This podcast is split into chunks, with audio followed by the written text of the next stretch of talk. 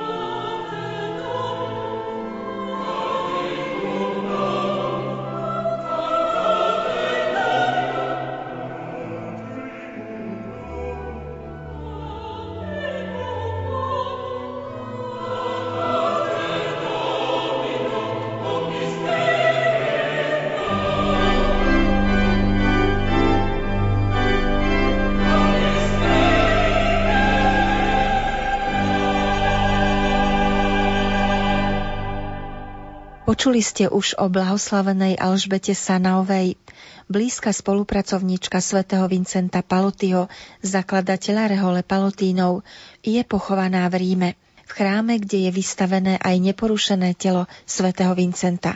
Kto bola žena, ktorú si tento svetec vybral, aby mu pomáhala v apoštoláte s laikmi? V rozhovore s pani Blankou Kosejovou z misijného sekretariátu Rehole Palotínov sa dozviete viac.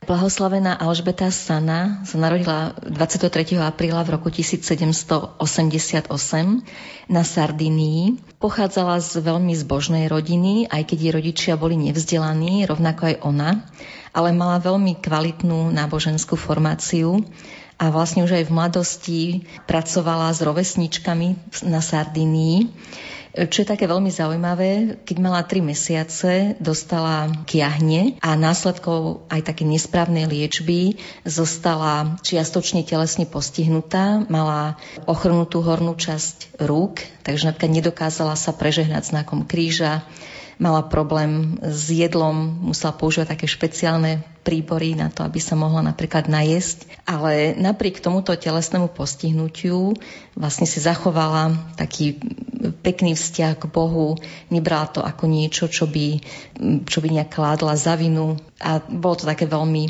veľmi skromné, pokorné dievča. Potom neskôr v mladosti, hoci neuvažovala priamo nad manželstvom, na doporučenie svojej matky sa rozhodla vstúpiť do manželstva a prežila v manželstve 18 šťastných rokov. Narodilo sa im 7 detí, z toho dve krátko po narodení zomreli a Alžbeta Sana bola teda starostlivou matkou a manželkou. Keď ovdovela, tak stále viac tak pocitovala túžbu zasvetiť sa Bohu a prehlbiť si svoj duchovný život. Vďaka formácii, ktorú dostala ešte na Sardinii, stala sa františkanskou terciárkou a zatúžila navštíviť Svetú Zem. Táto túžba vlastne bola aj podporovaná jej spovedníkom, takže sa spoločne vydali na túto púť. Žiaľ, nepodarilo sa jej navštíviť Svetú Zem aj kvôli zdravotným ťažkostiam, ktoré počas cesty musela prekonať. Takže vlastne jej púť skončila v Ríme, kam pricestovala vyčerpaná a vlastne neschopná návratu na rodnú Sardiniu. Tento zdravotný stav bol aj takým dôvodom, prečo hľadala takú aj duchovnú podporu, oporu tu nás sa stretá na týchto miestach v Ríme so svetým Vincentom Palotým, ktorý sa jej ujal a stal sa jej duchovným vodcom a vlastne ukázal jej aj e, také jej nové povolanie. Aj napriek tomu, že ťažko znášala situáciu, že sa nemôže vrátiť k rodine, e, našla vlastne zmysel v tomto novom povolaní a stala sa blízkou spolupracovníčkou svätého Vincenta Palotyho, patrila vlastne k prvým členom Združenia katolického apoštolátu, ktoré svätý Vincent Paloty založil a bola naozaj vlastne taká aktívna v tom laickom apoštoláte, aj napriek tomu fyzickému postihnutiu. Čo je také na nej zaujímavé, tak ona mala nielen takýto fyzický handicap, ale napríklad aj jazykový, pretože rozprávala jedným z dialektov, ktorý sa používal na Sardinii, takže nevedela používať taliančinu. Takže aj toto bol určite pre ňu taký moment, ktorý nebol ľahký pri e, apoštoláte, ale napriek tomu nič nebolo prekážkou a stále viac a viac e, si prehlbovala vlastne ten svoj vnútorný život s Bohom. Žila vlastne v Ríme, nedaleko Baziliky svätého Petra, v takom malom byte v chudobe, a teda je známa tým, že príjmala mnohých lajkov, kňazov, biskupov, kardinálov, ktorí prichádzali za ňou a radili sa s ňou. Je zaujímavé, že ona dokázala byť takouto oporou pre mnohých ľudí napriek tomu, že bola aj dosť ťažko chorá. Všakže. Áno, áno, tak ten fyzický handicap bol určite takou komplikáciou pre ňu, pretože musela vlastne sa sama o seba postarať a napriek tomu nebol pre ňu prekážkou pre apoštolát. Ona dokonca navštevovala chorých, často chorých, ktorí boli e, nevyliečiteľne, teda chorí a pripravovala ich na smrť. Takže bola taká, taká osoba, ktorá povzbudzovala týchto ľudí. Počuli sme, ako ste hovorili, že nesplnila sa jej túžba ísť do Svetej Zeme, ale ono sa zdá, že ako by to bolo v Božej réžii svojím spôsobom, že inak by sa možno nestretla so Svetým Vincentom. Toto poznáme zo života viacerých svetcov, keď sa ich plány ako si možno nenaplnili, ale ukázalo sa neskôr, že aj preto, že Boh mal iný plán. Vidíte to takto aj u blahoslavenej Alžbety? Áno, áno, ona to tak potom neskôr aj cítila, že je to také povolanie, e, ktoré jej pán Boh dáva. A napriek aj tomu vôľu a takej ťažkosti, že sa nemôže vrátiť k svojim deťom, prijala toto povolanie. A v tom mi teda veľmi pomohol aj svätý Vincent Paloty nám sa to dnes zdá veľmi ťažké, že aby matka bola odlúčená od svojich najbližších, najmä od detí, že mnohí si to dnes ani nevieme predstaviť, že čo musela prežívať, akú bolesť v srdci. Áno, je to pre nás také ťažko predstaviteľné, ale naozaj vieme z jej života, že ona veľmi trpela tým, že sa nemohla k deťom vrátiť a naozaj tie zdravotné dôvody boli tou pravou prekážkou, ale tým, že ona mala taký veľmi pekný vzťah k Bohu, tak dokázala prijať aj toto, aj tento kríž, ktorý pán Boh dal, aj také nové povolanie. A myslím si, že naozaj len vďaka tej Božej milosti a Božiemu riadeniu dokázala ona s týmto žiť. My sme so slovenskými pútnikmi navštívili aj miesto, kde je pochovaná blahoslavená Alžbeta Sanaová je to vlastne presne v tom chráme, kde je svätý Vincent, kde je jeho neporušené telo. Zaujímavé je, že stále sa vie o nej ako si málo. Že zostáva tak v úzadí ona, akoby tak skrytá. Blanka, prečo je to tak? Prečo treba z Rehola Palotínov možno ju viac nedáva do pozornosti? Alebo sa tak už deje? Tak myslím, že teraz sa práve dostáva do pozornosti blahoslavená Alžbeta Sana aj vďaka tomu, že bola v roku 2016 vyhlásená za blahoslavenú Takže toto je, myslím, práve tá cesta, že cez toto jej blahorečenie sa dostáva viac do povedomia ľudí. Už po jej smrti sa udialo veľké množstvo zázrakov, ale až tento zázrak, ktorý sa udial pred pár rokmi, bol církvou uznaný a bol aj dôvodom na to jej blahorečenie. Môžete ho aj priblížiť? Áno, vlastne ten zázrak e, sa týkal uzdravenia mladej brazilčanky, ktorá mala tiež ako blahoslavená Alžbeta Sana chorobu ruky. Hej. Tam bola to, bolo to nevyliečiteľné a táto mladá Brazílčanka bola aj členkou Združenia katolického apoštolátu, takže bola formovaná palotínmi, takže poznala blahoslavenú Alžbetu Sanu, prosila ju a práve takto počas modlitby bola uzdravená. A naozaj tento zázrak bol považovaný ako zázrak teda nevysvetliteľný a na základe tohoto zázraku bol teda ukončený ten proces jej blahorečenia a bola 17. septembra v roku 2016 vyhlásená za blahoslavenú.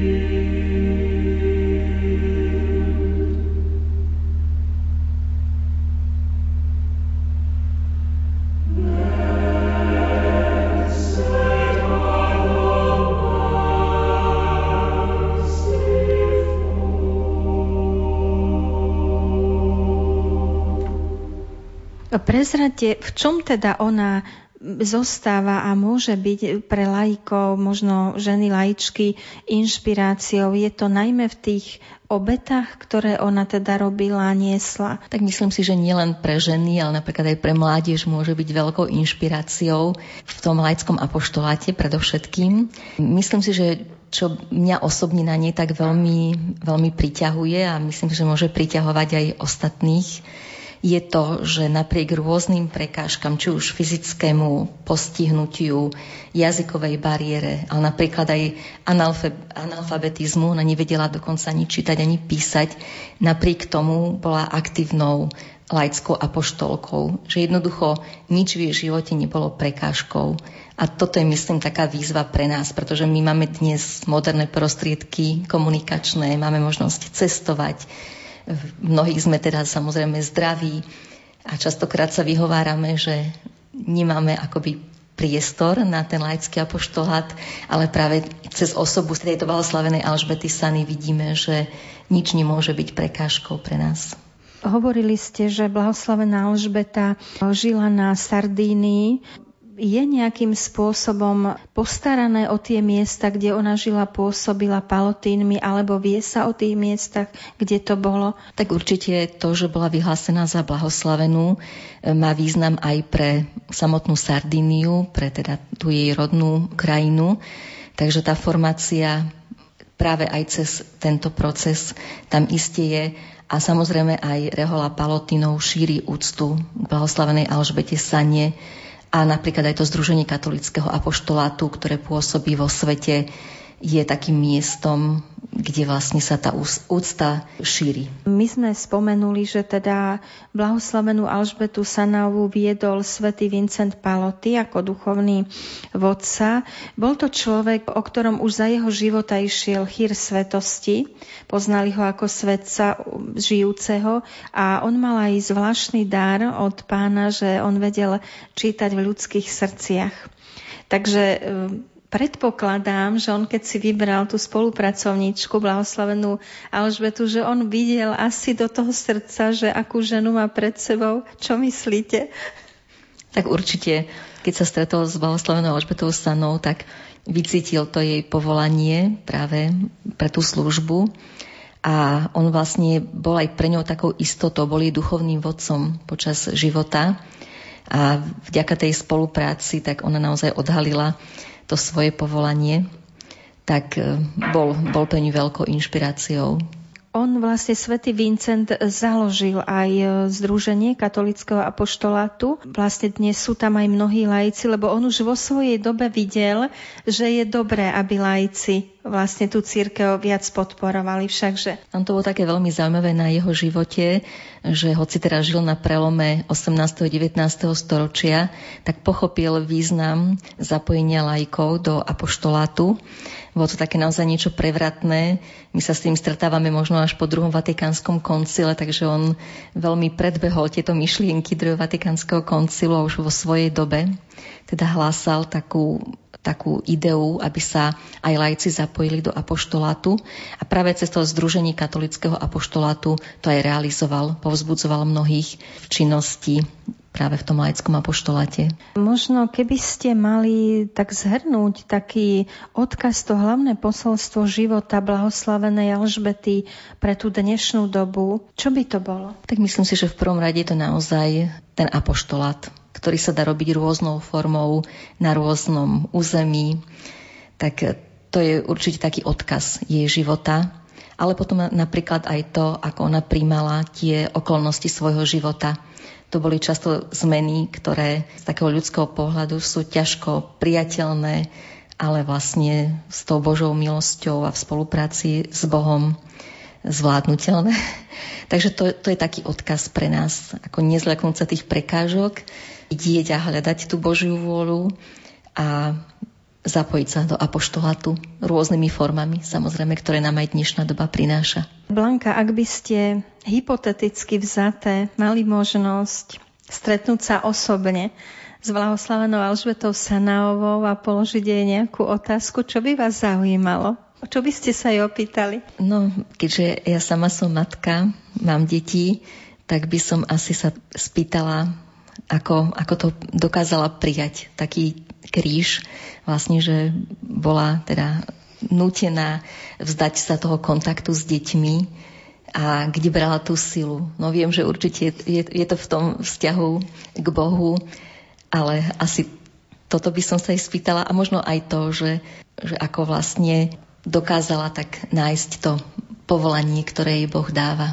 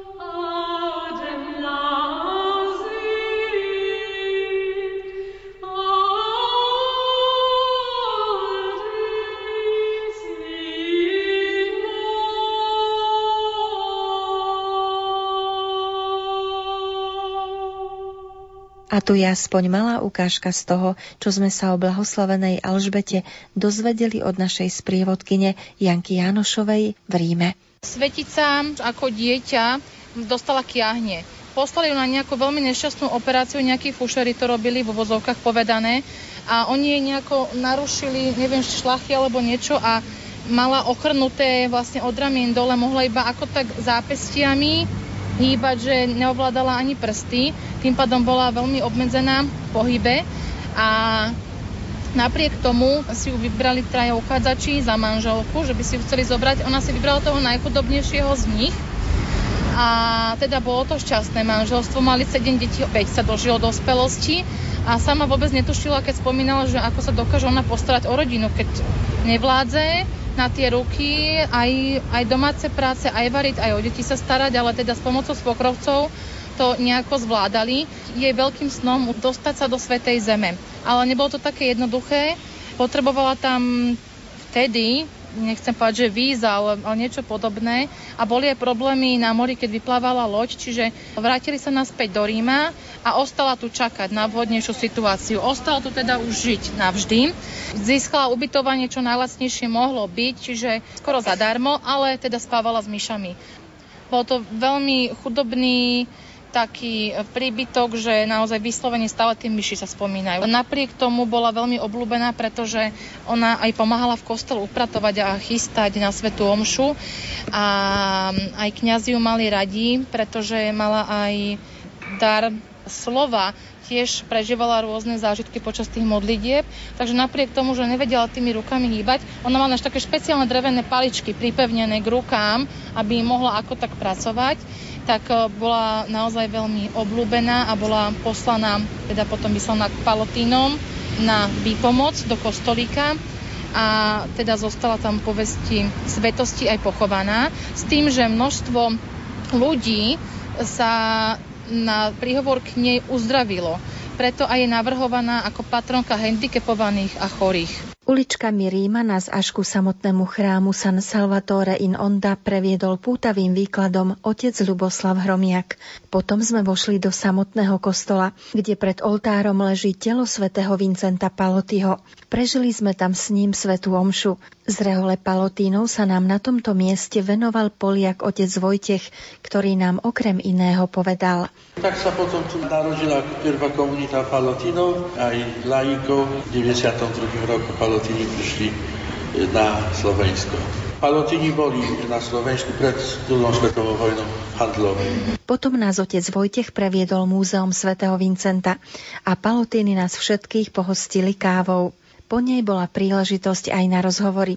Obrátila som sa na grecko-katolického kňaza otca Marka Durlaka, ktorý v Ríme pôsobí a počas púte nás potešil i prekvapil svojou prítomnosťou. Otec Marko, my sme vás zastihli priamo v chráme svätého Vincenta Palottiho, kde je aj blahoslavená Alžbeta Sanaová. Čo prežívate vy na týchto miestach ako kňaz? Keďže pôsobím v Ríme, najprv ako študent som tu strávil 6 rokov, teraz pracujem v Kúrii. Rím je miesto mnohých mučeníkov i mnohých miestnych svetých. Mne, pokiaľ to dovoluje čas, keďže mám veľmi rád od detstva svetých a veľmi rád som čítal životopisy svetých. Keď mi to čas dovolí, vždycky si vyhliadnem nejaký chrám, ktorý je spojený buď s pôsobením alebo smrťou niektorého svetého. Navštívim ho, pomodlím sa pri relikviách Takže som veľmi rád, že práve dnes som toto mohol robiť v chráme svätého Vincenta Paloty. Bol človek ako my, diecezný kňaz, ktorý dokázal osloviť a praktizovať evanielium vo svojej dobe. Toto je určite povolenie nás všetkých a práve aj pri takýchto materiálnych veciach ktoré nám ostali, sa potom od nich posúvame k tomu duchovnému a vieme sa zapáliť. Pani Cecília, my sa nachádzame priamo v mieste múzea a chrámu svätého Vincenta Palotyho v Ríme, kde pôsobil. Prezrate, ste tu prvýkrát? Áno, prvýkrát. Pred nejakým časom, možno dvoma rokmi som si prečítala knižku o Vincentovi Palotym a dostala som sa k nej úplne náhodou, že som poslala známky na misie Palotínom a oni mi za to poslali knižku. Som veľmi vďačná aj za to. naozaj, aj keď som bola pri tom jeho hrobe, tak to sú nezabudnutelné okamihy. Mali ste aj svoje úmysly, s ktorými ste sem prišli? No, samozrejme, každý máme svoje bôle, ťažkosti, s ktorými prichádzame. Ťaháme tých našich svetých za nohy, za ruky, aby nám pomohli, aby sme boli raz spolu tam, kde je náš väčší cieľ. Pani Rozálka, nachádzame sa priamo v mieste svätého Vincenta Palottyho, kde pôsobil. Prezrate, keď ste išli na túto puť, vedeli ste o svetom Vincentovi? Nevedela som. A som veľmi rada, že som tu veľmi dobre všetko prežívam celú puť. Som veľmi rada a šťastná som, že som sa tu dostala. Keď mám aj aké bolesti, tak tu na nemám. No a len kúsok od Palotínov je vzácná rímska pamiatka, o ktorej nám náš duchovný sprievodca, otec Luboslav Hromiak, prezradil. Tu je rieka Tiber, kde viete, bola hodená do rieky teda sveta Filomena, ale nevieme v akej časti Tiberu, nevieme to popísať. Je to jeden z najstarších mostov, ktorý spájal oba brehy rieky Tiber. Tento vlastne je od čia Sixta IV., takže pravdepodobne ho robil architekt Bačo Pontelli medzi rokmi 1473 a 1475. Vezmite si, toto je ako keby Karlov most, rímsky. Tu sa nechodí bežne. No a čo pre kňaza, ktorý nás v Ríme sprevádzal otca Luboslava, znamená návšteva väčšného mesta? Vždy sa tu vraciam ako domov. Tu nás som zažil roky kde som sa intelektuálne vzdelával, ale aj duchovne podrástol. To je láska, ktorá sa zrodí v srdci a pre mňa je to mesto ako keby to bolo moje rodné mesto skoro. Je to mesto, ktoré je posiate alebo pokropené krvou mučeníkov, mnohých svetých, takže nepoznám krajšie mesto ako Rím. Tu na je možné zažiť tú univerzálnosť cirkvy, spojenie s pápežom a to je na tom Ríme to najkrajšie. Kde sa pohnete, sami zakladatelia reholi, sami svety, niečo nádherné. Priznám sa, že ako kňaz som najviac zažil tie najkrajšie skúsenosti v Bazilike svätého Petra na sláveniach svätej omše s pápežom a aj tie priateľstvá, ktoré tu medzi nami vznikli, medzi kňazmi. Takže to je niečo, čo si stále nosím so sebou a udržiavam. Ten kontakt so svetými človeka sprevádza neustále.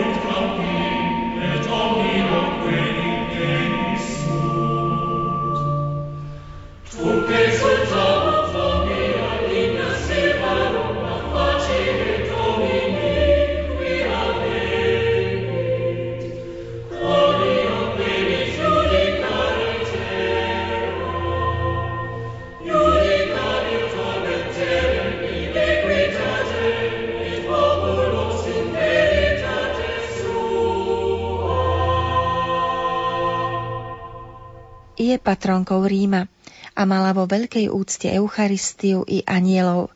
Svetá Františka Rímska u nás nie je veľmi známa, ale jej život sa oplatí poznať.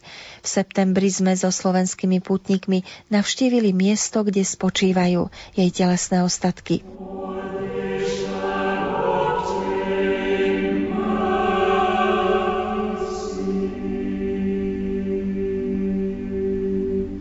Kňaz otec Ľuboslav Hromiak nám v pútnickom autobuse takto priblížil život Svetice. Pýtali ste sa ma, aký mala pôvod, takže pochádzala zo vznešeného rodu, bohatého šľachtického rodu. Od úplného detstva bola veľmi zbožná, ale podľa terajších zvykov sa rodičia rozhodli vydať ju za jedného bohatého šľachtica, ktorý okrem iného pracoval vo vatikánskej službe ako dôstojník, ale mala také nejaké osobitné zjavenie, kde jej Boh ukázal cestu, že má to s pokorou prijať. Mala tri deti, z toho dve deti zomreli na mor, jej manžel, keďže už som spomínal, že pracoval ako vojenský generál, došlo pore o pápežstvo, pretože žil v čase trojpápežstva, tak e, proti pápeži Jan 23. v snahe získať Rím pod svoju správu e, vyplienil Rím, okradol o majetok manžela, bol ako zajatec, takže sa tá Františka Rímska naozaj v tom čase mala len nič iné, len odozdanosť do rúk Božích. Dozvedeli sme sa aj o vzťahu svätej Františky Rímskej k chudobným a k anielovi strážnemu. Z toho, čo mala, delila sa o svoj majetok s chudobnými. A jej príkladný život si všimli ďalšie nobl dámy, sa rozhodli, že sa zasvetia Pane Márii, založila oblatky Panny Márie. Sveta Františka Rímska dala návod tým dámam, aby konali skutky charity a starali sa o chorých pri zachovávaní svojich stavovských povinností, žili vo svojich domoch. E, po smrti jej manžela napokon založila ako keby taký kláštor. Dočítal som sa, že tie oblatky dodnes existujú. Hovorí sa teda, že Sveta Františka Rímska mala mimoriadnú úctu k svojmu anielovi strážnemu, s ktorým viedla osobný rozhovor. A on ju nabádal tomu, aby konala tie skutky lásky. Čiže mnohé vnúknutia v jej duchovnom živote vychádzali z vnúknutia aniela strážneho. Mimochodom, svetej Františka Rímskej bola blízka benediktínska spiritualita. Keď sme vstúpili do chrámu, kde je telo svetice pri Fóre Románe, pozdravili sme ju aj spievanou modlitbou. Radosne poníženosť svojej služobnice.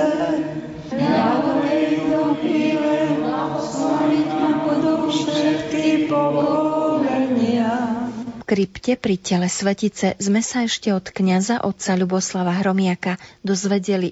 Vidíte, že jej telo je relatívne ešte celkom zachované. Bola pokrstená v bazilike svätej Agnesy na Piazza Navona, tam je aj krstný prameň kde bola pokrstená a tu je uložené teda jej telo. Kostol je zasvetený Panne Márii, čiže to, že sa nazýva kostol Sv. Františky Rímskej, to, bolo, to bol titul až potom, čo bola vyhlásená za svetu. A je to veľmi zaujímavý príklad ženy, ako v prípade svätej Ríty, ktorá bola aj matkou, manželkou a zároveň aj zasvetenou osobou. Zhromažďovala zbožné ženy a matky, ktoré robili almužnu žili z ručnej práce a predávali to pre chudobných. Je to svetica takej milosrdnej lásky. Tu nám máme mozaiku, ktorá je z 12. storočia. Znázorňuje pannu Máriu s dieťatkom na trone, typický rímsky spôsob. A máte tu na zase apoštolov. A máte tu na samozrejme motívy anielov, pretože Sveta Františka Rímska mala videnia anielov, mala špeciálnu úctu, sú na to aj nejaké špeciálne, myslím, že modlitby Svetej Františky Rímske, ale bola veľmi obľúbená Rímanka ako žena almužny. No ako vnímali toto rímske miesto slovenskí pútnici, keďže medzi nimi bola aj mamička našej hudobnej redaktorky z Rádia Lumen, opýtala som sa na jej dojmy. Navštevujeme svetcov, ktorí nie sú až takí známi, a robíme to e, s erudovaným historikom, otcom Luboslavom, s Jankou, ktorá nám toho veľmi veľa povie. Môžem úprimne povedať, že ešte som neprežila púť, kde by som sa toľko dozvedela. Budem určite ešte čítať o tom hodne, aby som si to oživovala, aby som žila s tým, čo som tu videla, čo som počula.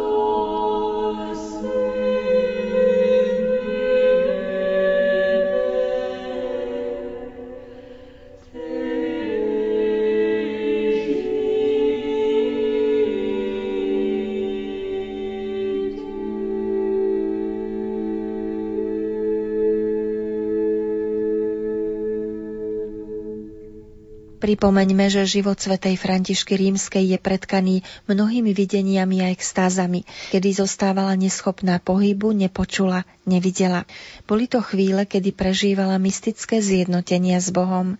No ako vieme zo života mnohých svetých, aj ona veľmi trpela, pretože sa jej často zjavoval démon ako aniel svetla, aby ju uviedol do pokušenia. Jej aniel strážny, s ktorým mala veľmi osobný vzťah, jej však bol vždy na blízku, aby ju chránil. Za zmienku tiež stojí, že veľmi intenzívne sa modlievala za hriešnikov a trpezlivo znášala ťarchu povinností starostlivosti o vlastnú rodinu i chudobných. Asi netreba zdôrazňovať, že smrť jej dvoch detí a manžela boli pre ňu veľkou bolesťou, ktorú vďaka viere dokázala uniesť. No a pripomeňme tiež, že žila vo veľmi pohnutej dobe, kedy cirkev trpela dvojpápežstvom. Situácia v Ríme bola priam drastická. Mnohé chrámy boli zborené, rímske fóra pochované pod sutinami, slpy zváľané. Mesto bolo v rokoch 1404 až 1410, kedy žila táto svetica, okupované cudzími vojskami a Rímom prešli vlny moru a hladomoru. Spoločnosť oblátov benediktínskej kongregácie z Oliveckej hory, ktorú založila, bola zameraná na úsilie o kresťanskú dokonalosť podľa rehole svätého Benedikta. Členovia žili vo svojich vlastných rodinách, podobne ako žijú reholníci v kláštoroch. Neskôr vytvorili v istom dome spoločenstvo, ktoré nazvali kláštorom oblátiek. Zachované dielo Svetice je rozprávaním o videniach i duchovných bojoch, ktoré prežívala a napísala ho pre svojho spovedníka farára z Baziliky Panny Márie v Zátiberii. Najstarší spis má 400 listov, je bohato zdobený a na prvej strane je znázornená Františka v habite svojich oblátov s otvorenou knihou v ruke, kde je napísané Zrodil si ma. Zo života svätej Františky je známe aj jej stretnutie s archanielom Rafaelom, ktorý jej ukázal peklo, ale bola vzatá aj na miesto očistca. Mimochodom, povesť o jej svetosti sa niesla Rímom už počas jej života. Možno neviete, že je nielen patronkou Ríma, ale aj vodičov, aut, vdov a ochrankyňou žien. V liturgickom kalendári má sviatok 9. marca. Františku svetorečil pápež Pius V.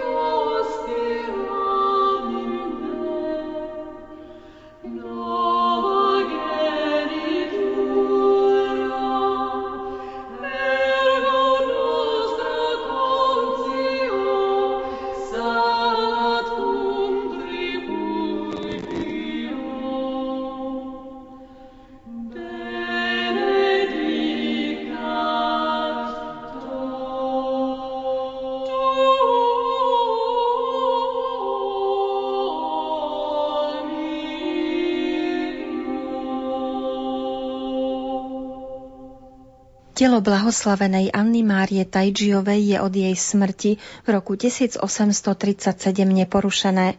Je vystavené v bazilike svätého Chryzogóna v Ríme v štvrti Trastevere, kde sme si mystičku boli uctiť. Keď sme stáli pred spomínanou bazilikou, Najprv sme si vypočuli výklad z prievodkyne Janky Jánošovej, z ktorého sme sa dozvedeli. Nachádzame sa pri bazilike svätého Chryzogona. Bol to biskup rímsky, ktorý pôsobil teda tuto v Ríme, ale patril medzi prenasledovaných kresťanov a cisár Dioklecián eh, ho vyslal do Aquilei ako väzňa a tam bol vlastne umúčený, bol sťatý a jeho telo bolo potom hodené do vody. Druhá legenda hovorí, že bol prehodený iba susedovi za plot a tam ho našiel jeden kňaz, ktorý telo zobral a pochoval ho, označil teda miesto, na ktorom teda ležal tento svetec.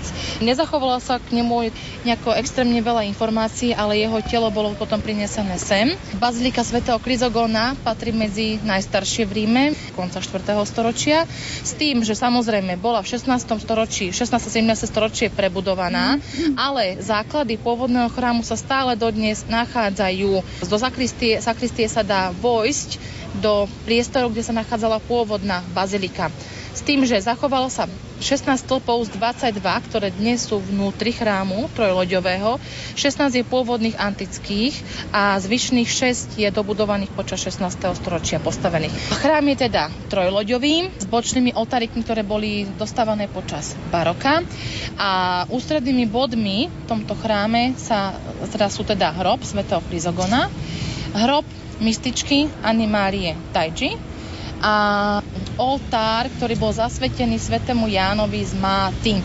Jeho telo bolo podľa všetkého prevezené do Španielska. Dostala som sa k dvom zdrojom. Jeden hovorí, že stále je tu, druhý, že stále je v Španielsku. Jan z Máty žil okolo roku 1160, narodil sa v Provenzálsku a cítil také povolanie stať sa kňazom a pri svojej prvej svetej omši mal také videnie, že zbadal aniela, ktorý mal na hrudi červený kríž a popri ňom stáli dvaja otroci a pochopil to tak, že má sa on zaslúžiť o vykupovanie otrokov zo zajatia, pretože bolo to obdobie križiackých výprav, čiže aj kresťanskí vojaci sa stávali otrokmi a on práve cítil v sebe takéto poslanie. Istú dobu pôsobil ako pustovník, tam sa zoznámil s Felixom z Valoa, a povedal mu teda nejakú svoju víziu, že chcel by pracovať na vyslobodenie otrokov zo zajatia. Ním sa to veľmi zapáčilo.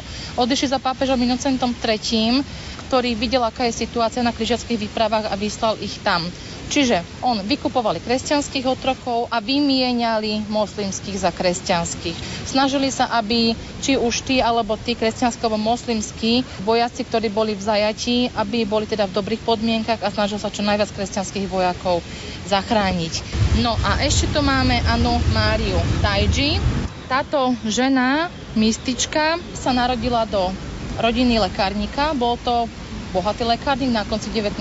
storočia Siene, ale mali v rodine nejaké problémy a podnik začal postupne upadať, krachovali, tak e, sa ako takí mali v úvodzovkách vyhnanci vybrali do Ríma, lebo tu by mohli mať trošku lepšie podmienky na život. Otec si zaumienil a on si získal robotu na kniežacom dvore. Anna Mária síce bola vychovávaná v takom kresťanskom duchu a v tradíciách, ale neskôr, keď sa zosnomal so svojím budúcim manžel Dominikom, Tajčím, nastal v nej ako asi taký malý obrad, takým horším smerom, rozmarným. Veľmi sa zaujímala o majetky, o oblečenie drahé, o to, ako vyzerala. Čiže trošku popustila to duchovno, napriek tomu, že bola e, vychovávaná v kresťanskej tradícii veľmi teda dobre, najmä od svojej matky. On jej to toleroval. On ju mal rád, napriek tomu, že ich manželstvo bolo označované ako manželstvo z rozumu, ale jej to toleroval a financoval. Až e, raz teda ona išla, zbadali ju kniaz Angelius a začul taký hlas, že, že všimni si túto ženu, že ty pomôžeš k jej obráteniu. Taký vnútorný hlas a naozaj jedného dňa mala také vnútorné volanie ona, že ide na spoveď. A dostala sa k tomuto kňazovi a on keď v tom momente ju zbadal, povedal, že tak konečne si prišla. A teda vyspovedala sa a po tej spovedi začala úplne nový život navrtila sa k tým duchovným hodnotám aj svoje deti, teda mali 7 detí, 5 z nich prežilo do dospelosti, vychovávala k láske k Bohu, k Pane Márii, modlili sa spolu, čítala im životopisy svetcov, čo mala, popredala nejaké veci chudobným a u nej bol vždy každý vítaný. Aj keď e, jej dcéra obdovela, mala 6 detí, tak prišla za ňou naspäť teda k svojej matke, aby jej pomohla postarať sa o tie deti. Takže napriek tomu, že oni už potom nedisponovali nejakým extra veľkým majetkom, tak e, u nich sa vždy našlo miesto pre chorých ľudí, chudobných ľudí, ľudí, ktorí potrebovali pomoc. Takže ona bola naozaj takým vzorom už snostnej ženy. Ona sa už potom aj veľa modlila, pohrúžala sa, teda kontemplovala.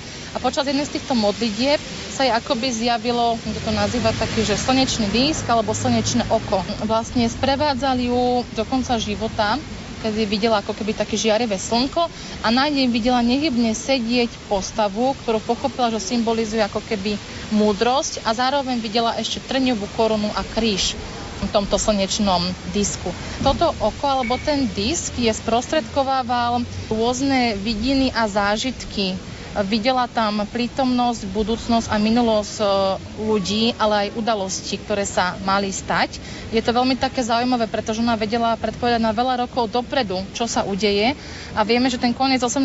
storočia Veľká francúzska revolúcia, nástup Napoleona k moci, tak predpovedala aj, ako skončia jeho bitky, ako skončí jeho pochod na Rusko. Vedela, že zomrie teda na ostrove Svetej Heleny. Čiže už keď ona sa toto dopočula, pre ňu to už nebola nejaká novinka. To sa netýka teda iba Napoleona, pred, eh, predpovedala aj smrť cála Alexandra v 28 rokoch. Takže boli to udalosti, o ktorých ona povedala, ona o nich vedela. Veľa ľudí za ňou chodilo so svojimi problémami. Ako majú chorobu, či sa vyliečia, nevyliečia, čo majú robiť, chceli poradiť v ťažkých životných situáciách. Ona počas týchto vidín alebo zážitkov videla aj trpiace duše. Mala obrazy pekla, po prípade očistia videla, ako duše idú do pekla a veľmi tým trpela. E, videla, že niektoré duše teda nebudú spasené a čo treba všetko robiť pre spásu duši a najmä za tie, za ktoré sa nikto nemodlí.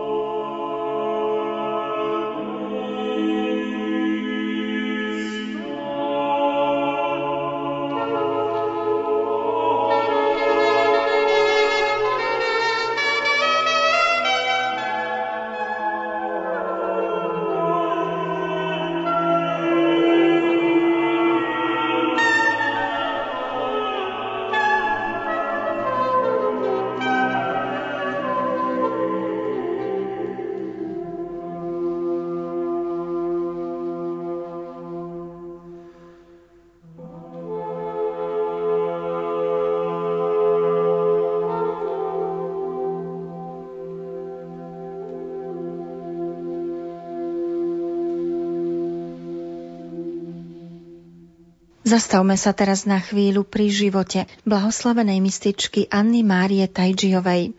Napísali o nej bola ako pevnosť proti bezbožnosti, ako Božia odpoveď v čase súženom francúzskou revolúciou, racionalizmom a slobodomurárstvom.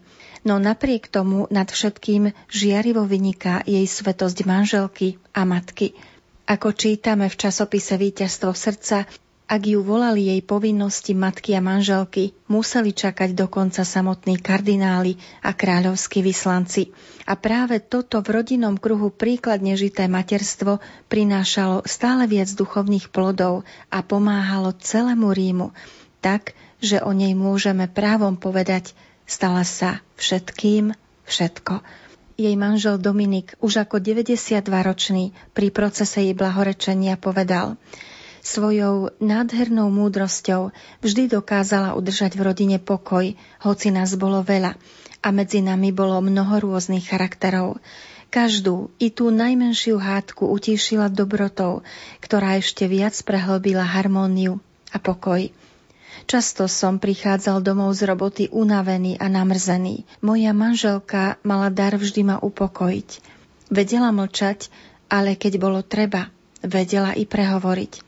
Keď som sa vracal domov, vždy všetko zanechala a ponáhľala sa ku mne, aby ma láskavo a radostne obslúžila.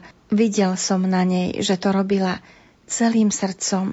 O svojej svetožijúcej matke prehovorila na procese blahorečenia aj jedna z dcer, Sofia. Môj otec bol nábožný a vážny muž, ale mal výbušný charakter a bol náročný. Ak nebolo všetko presne podľa jeho chuti, tak sa rozhneval, že bol schopný zbaliť obrus so všetkým jedlom a vyhodiť ho von. Všetko muselo byť pripravené presne na minútu. Dokonalá harmónia, povedala dcéra Sofia, v ktorej žila mama s otcom, vznikla nakoniec tým, že ona plnila s podivuhodnou ochotou nielen jeho žiadosti, ale dokonca predvídala aj jeho priania. Nikdy mu nedala ani najmenší dôvod k hádke. Manžel Dominik to na konci svojho života dosvedčil aj týmito slovami. Som už starý, ale keby som bol mladý a prešiel celý svet, nenašiel by som ženu s takými čnosťami. Stratil som veľký poklad.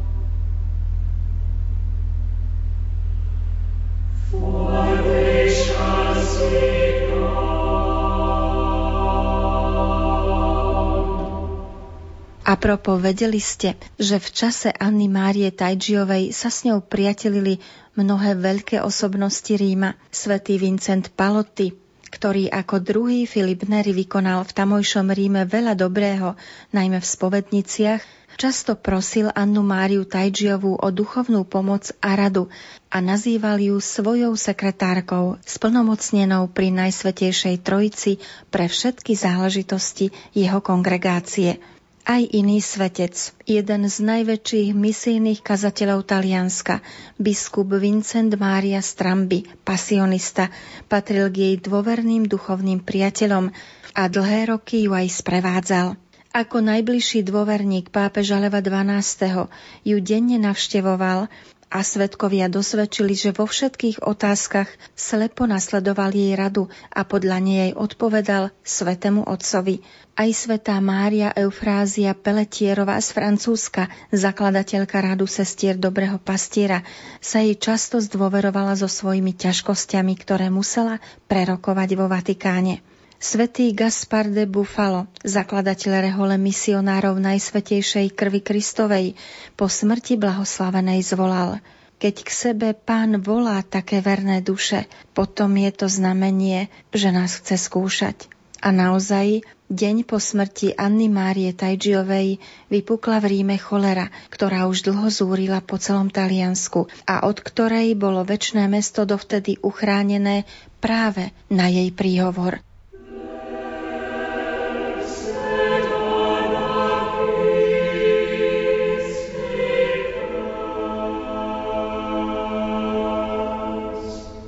Nie je bez zaujímavosti, že svojimi modlitbami a obetami vyprosila Anna Mária Tajčiová pád Napoleona v Európe a takisto prispela k jeho obráteniu na smrteľnej posteli.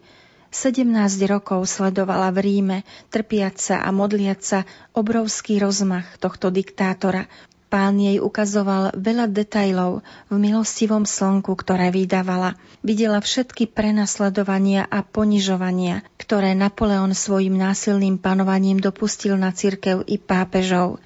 Keď bol pápež Pius VII Napoleonom zajatý a odvlečený, Anna Mária sa spolu s inou rímskou matkou a dobrou priateľkou Alžbetou Kanory Mórovou obetuje a modlí za jeho oslobodenie, až pokým nevidí návrat pápeža v roku 1814 do Ríma.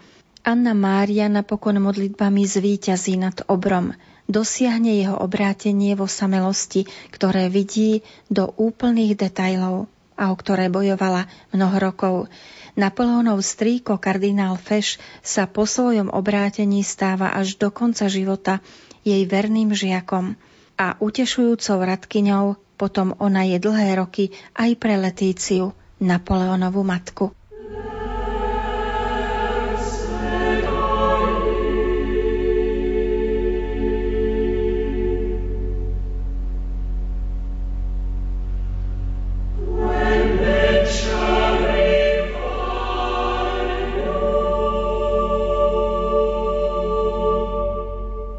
Pristavme sa na chvíľu ešte pri osobitnej úcte Anny Márie Tajžiovej k dušiam vočistci.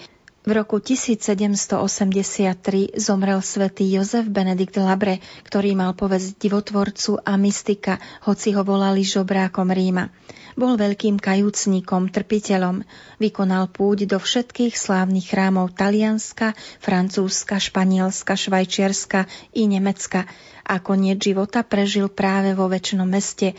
Keď naposledy vydýchol, ulicami Ríma sa ozývalo húfne skandovanie detí. Zomrel svetec. Kardinál Carlo Salotti píše, že pohrebný sprievod pripomínal nevýdaný triumf. Všetko sa odohrávalo aj pred očami vtedy 14-ročnej dievčiny, Anny Márie Tajčiovej, ktorá žila v rovnakej štvrti ako Benedikt Labre. U svojej matky videla ohromný príklad, ako s úctou umývala jeho mŕtve telo a obliekla ho. Bola to jej zvyčajná služba so snulým. A keď jej matka ochorela a blížila sa jej smrť, stále držala pred očami jeho obrázok, vrúcne sa odporúčajúc jeho príhovoru – Anna Mária Tajčiová teda bola už ako dospievajúca svetkom mimoriadnej úcty k zosnulým.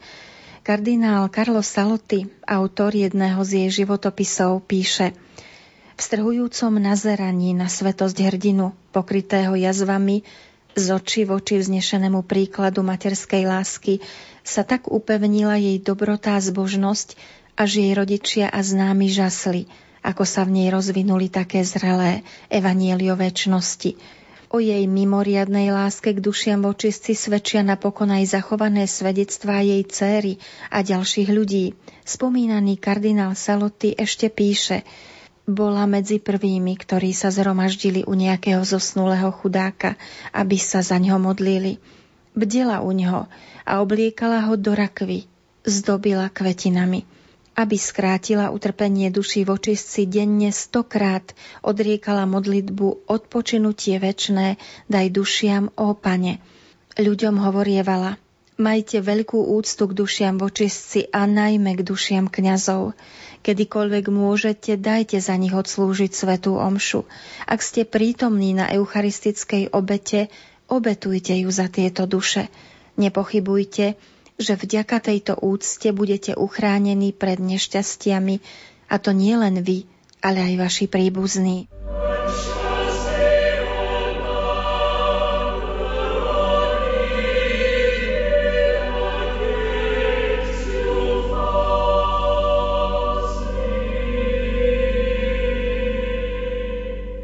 Anna Mária, ktorá porodila sedem detí, konala dlhé pôsty, ktorými pomáhala vyslobodzovať duše z očistca. Často navštevovala cintoríny, po eucharistickej adorácii konávala krížovú cestu a potom bosá išla na hroby zosnulých, kde sa klačiac na hroboch modlila. Svetkovia pri procese jej blahorečenia dosvedčili, koľko modlitieb, umrtvovaní, kajúcich skutkov vykonala za obrátenie hriešnikov. Zúčastňovala sa na 40-dňových modlitbách, ktoré sa konali v noci pred bránami jednotlivých chrámov. Zvykla opakovať Nikdy nič nerobte z ľudských dôvodov alebo vrtochov. Všetko zamerajte jedine k Bohu. Podľa dochovaných svedectiev ju pri čítaní Evanielia oslnili Ježišove slová. Buďte dokonalí, ako je dokonalý váš nebeský Otec. Ona to cíti ako výzvu, ako príkaz pre seba. Pre dokonalejšie žitie čnosti sa stala členkou tretieho rádu Najsvetejšej Trojice – Stále viac ľudí za ňou chodilo, aby dostali svetlo v problémoch a vkladali sa do jej modlitieb. V nemocnici pre nevyliečiteľne chorých jej prenechávali najťažšie prípady, o ktoré sa starala ako matka. Keď tam našla ženu s ranami po celom tele, ktorá budila odpor iných a jej dcéra sa priznala, že pri nej cíti silný zápach, Anna Mária odpovedala, keby si cítila, ako vonia jej duša – aj k ženám, čo ju ohovárali, bola vždy vľúdna a dokonca ich obdarovávala drobnosťami. Jej telo pritom trieznili ostré bolesti, reuma, problémy s nutkaním na zvracanie, časté bolesti zubov, astma, artróza dna. Keď zachránila pre Boha nejakú dušu, bolesti sa ešte znásobili. Jej lekár žasol, ako môže žiť s toľkými vážnymi chorobami.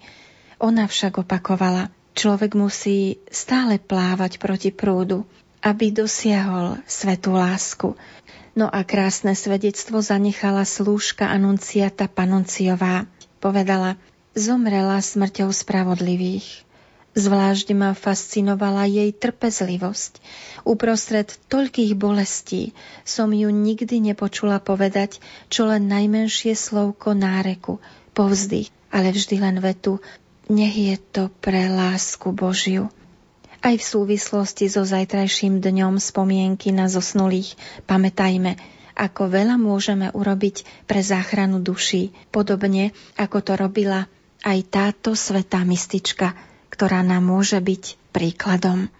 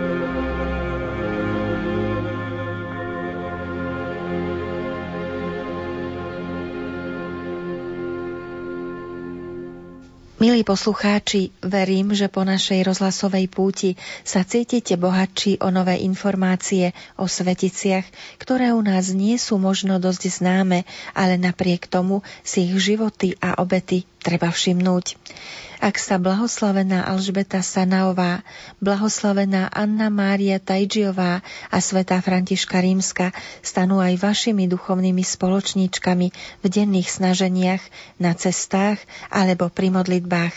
Radi sa k ním ešte niekedy vrátime. Z frekvencií Rádia Lumen vám ďakujú za pozornosť. Hudobná redaktorka Diana Rauchová, zvukový majster Matúš Brila a redaktorka Andrea Eliášová. Želáme vám ešte pokojne prežitý čas aj pri ďalších reláciách. Rádia Lumen.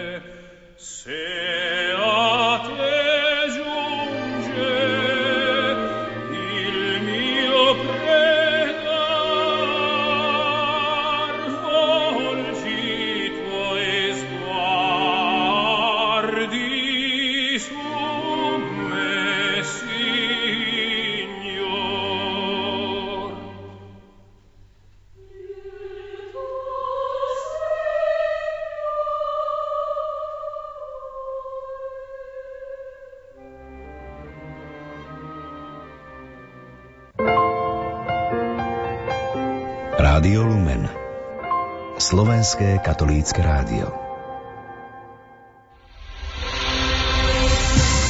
Rádio Lumen. Počúvate